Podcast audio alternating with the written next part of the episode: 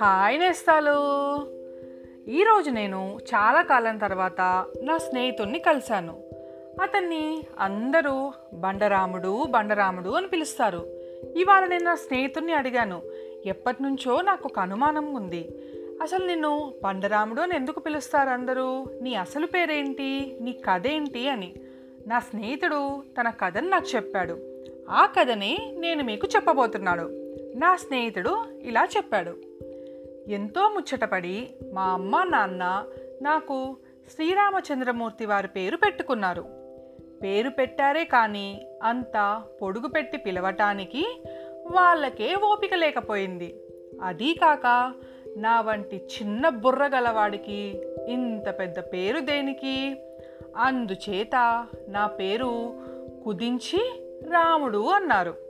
అయితే ఊళ్ళో వాళ్ళు ఈ పేరుకి ముందు రకరకాల తోకలు తగిలించారు.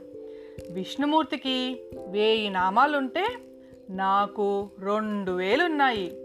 బండరాముడు మొద్దురాముడు రాచిప్పరాముడు తిక్కరాముడు మట్టిబుర్ర రాముడు అడ్డతల రాముడు పిచ్చి రాముడు వెర్రి రాముడు మన్ను తిన్న రాముడు నిద్రమోహన్ రాముడు దున్నపోతు రాముడు ఇలా ఎన్నో ఉన్నాయి.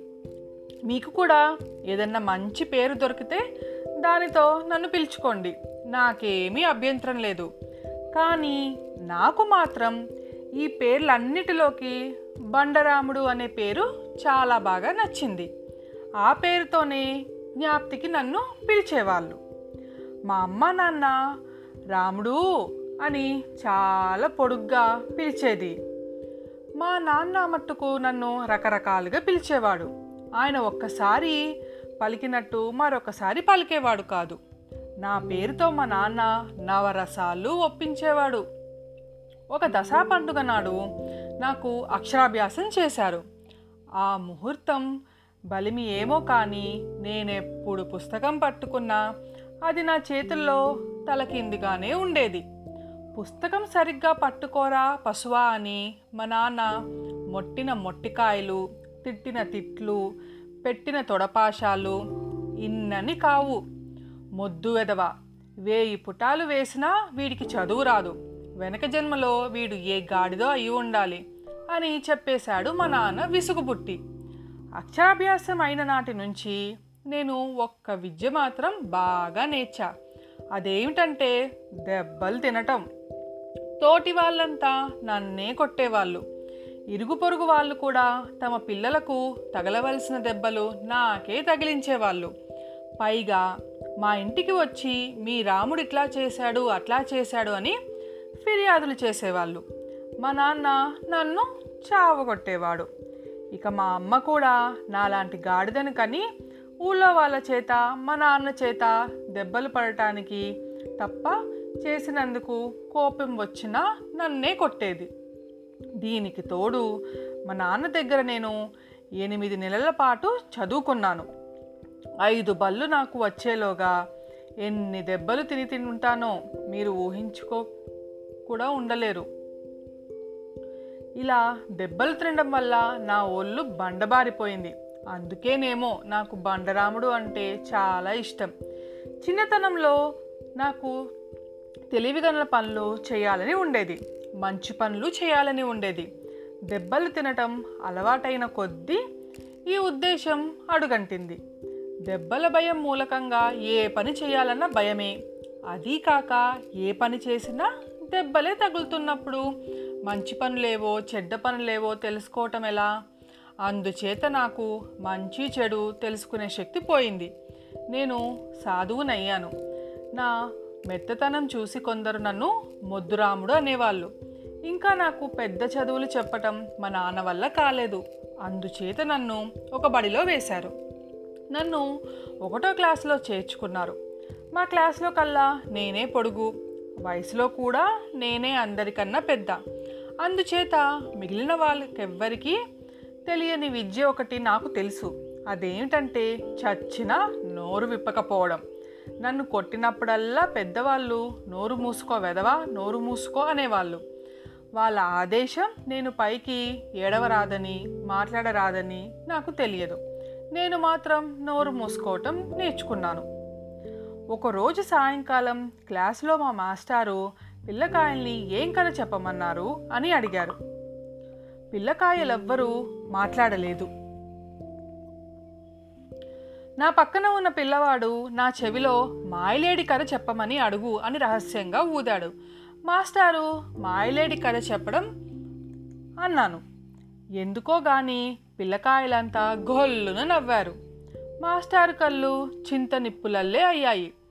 ఆయన పళ్ళు పటపటా కొరుకుతూ అంబశక్తి మళ్ళీ ఒక్కొక్క అడుగు వేసుకుంటూ చేతిలో బెత్తం ఊపుతూ కోతి వెదవ పుండాకోర్ బద్మాష్ అని తిడుతూ నా మీదకి వచ్చాడు.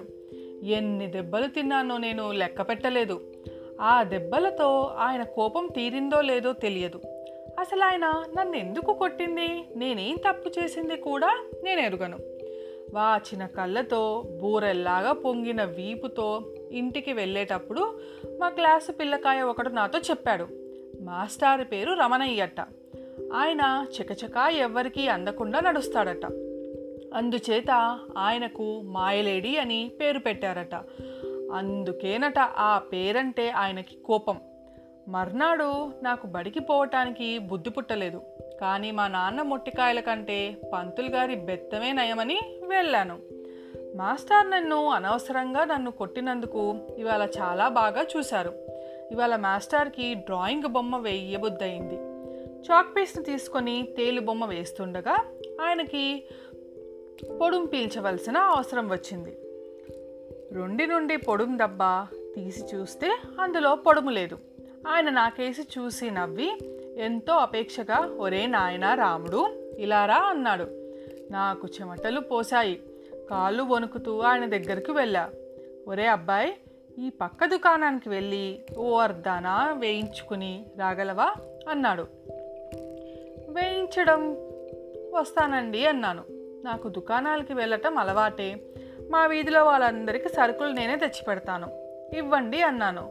ఉత్సాహంతో ఆయన దగ్గర పొడుము డబ్బీతో పాటు రెండు కాన్లు తీసుకొని బయటకు పరిగెత్తాను. దుకాణం వాడికి పొడుము డబ్బీ డబ్బులు ఇచ్చి పక్కనే గారడి జరుగుతుంటే తొంగి చూశా. గారడి వారు దొరకంలో ఏదో చెప్తున్నాడు. వాడితో ఇంకొకడు పాడుతూ డోలు కొడుతున్నాడు. ఓ అబ్బాయిలు మీలో ధైర్యం గల వాళ్ళు ఎవరైనా ఇట్లా రండి అని గారడివాడు పిలిచాడు. ఎవరూ రాలేదు. గారడివాడి కళ్ళు నా మీద పడ్డాయి. నా మనసు ఊగింది పోవాలని.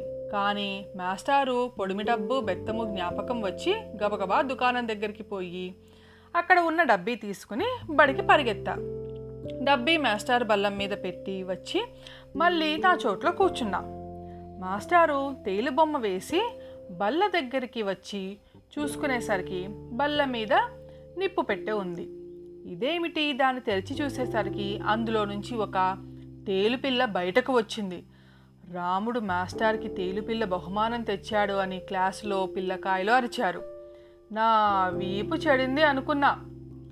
పొడిమేదిరా రాముడు అని అయ్యవారు అడిగారు. అప్పుడు నాకు తెలిసింది నేను పొడిమి డబ్బీకి మారుగా ఎవరో అల్లరి పిల్లకాయ పెట్టిన నిప్పు పెట్టి తెచ్చానని. ఇప్పుడే వెళ్ళి క్షణంలో తెస్తానండి అంటూ మళ్ళీ దుకాణంకి పరిగెత్తాను. నా స్థితి కనిపెట్టి దుకాణందారు నన్ను చాలాసేపు ఏడిపించి నా చేత నీళ్ళు తెప్పించి దుకాణం ఊడిపించి ఆఖరికి డబ్బి ఇచ్చి పంపించాడు. ఆ విధంగా ఆ రోజు భగవంతుడి అనుగ్రహం వల్ల నాకు దెబ్బలు తప్పాయి. పొద్దున్నే లేచి ఎవరి మొహం చూశానో ఏమో అనుకున్నాను. ఇది నేస్తాలు నా బండరాముడి కదా మరి తర్వాత ఏం జరిగిందో రేపటి కథలో తెలుసుకుందాం. మీ జాబిల్లి.